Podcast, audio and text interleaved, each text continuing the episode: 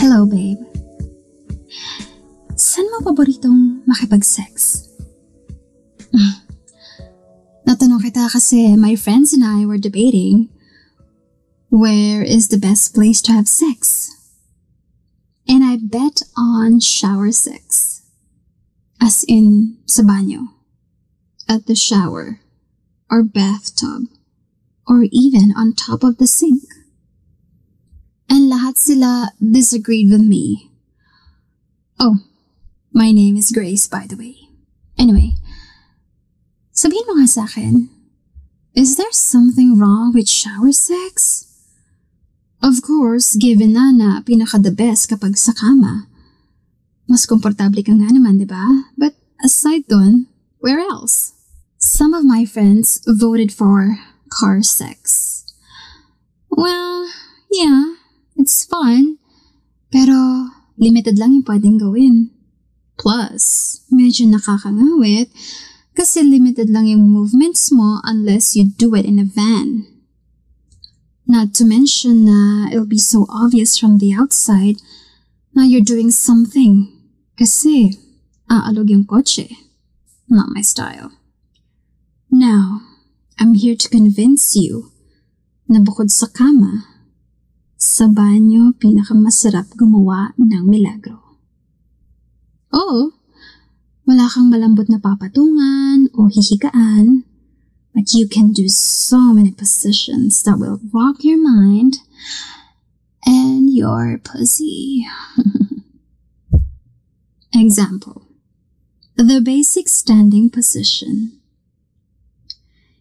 Naman kailangan palaging nakabuka ka ang babae, di ba? Pwedeng nakatayo lang. Magkaharapan or sa likod ang tira. It's like missionary for shower sex. In fairness, mas tighter ang grip if halos magkadikit lang yung legs ng babae. Dagdag pampasikip, ano mo yun? Try it, it's really good. And then there's one leg up for easier access. The girl can wrap her legs sa waist ni guy or go for standing split position. Alam mo yon? Yung nasa bandang shoulder na ni guy yung binti ni girl.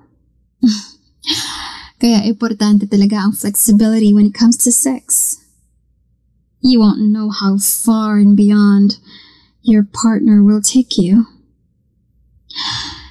If nangawit ka na standing, try two legs up or the wrap around. Make sure lang babe na your partner is strong enough to carry you. Kung hindi naman, pwedeng pwede sumandal sa wall for support. hmm. Siyempre, pwedeng pwede rin sa shower sex ang standing dog style.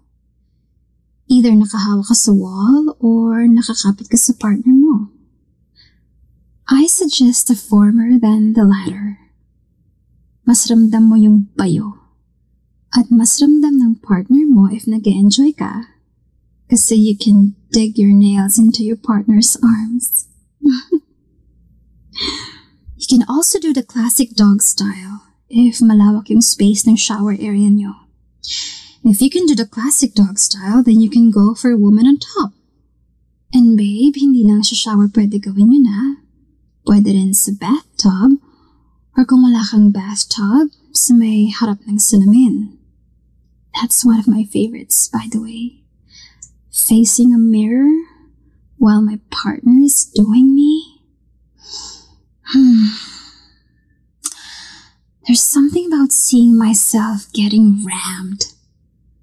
It's like I'm watching a scandal pero live.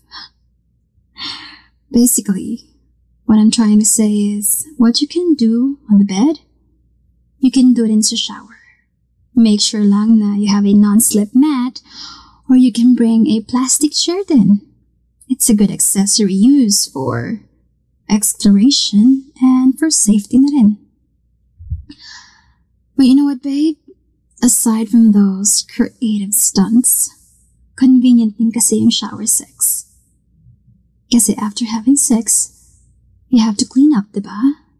You have to wash or take a bath, wag punas-punas lang, please. Kasi if you're doing it sa banyo, diretso ligo na. Hindi ka natatama rin. And I'm serious about that, babe. Make sure you wash after every intercourse. I mean, sex is fun, but clean and healthy sex is the way to go. So, paano? Are you convinced that next to bed, shower sex is the best thing? Well, I guess you're gonna have to do it. Do it later or maybe now, take me with you. I'm kidding. Basta. To try is to believe.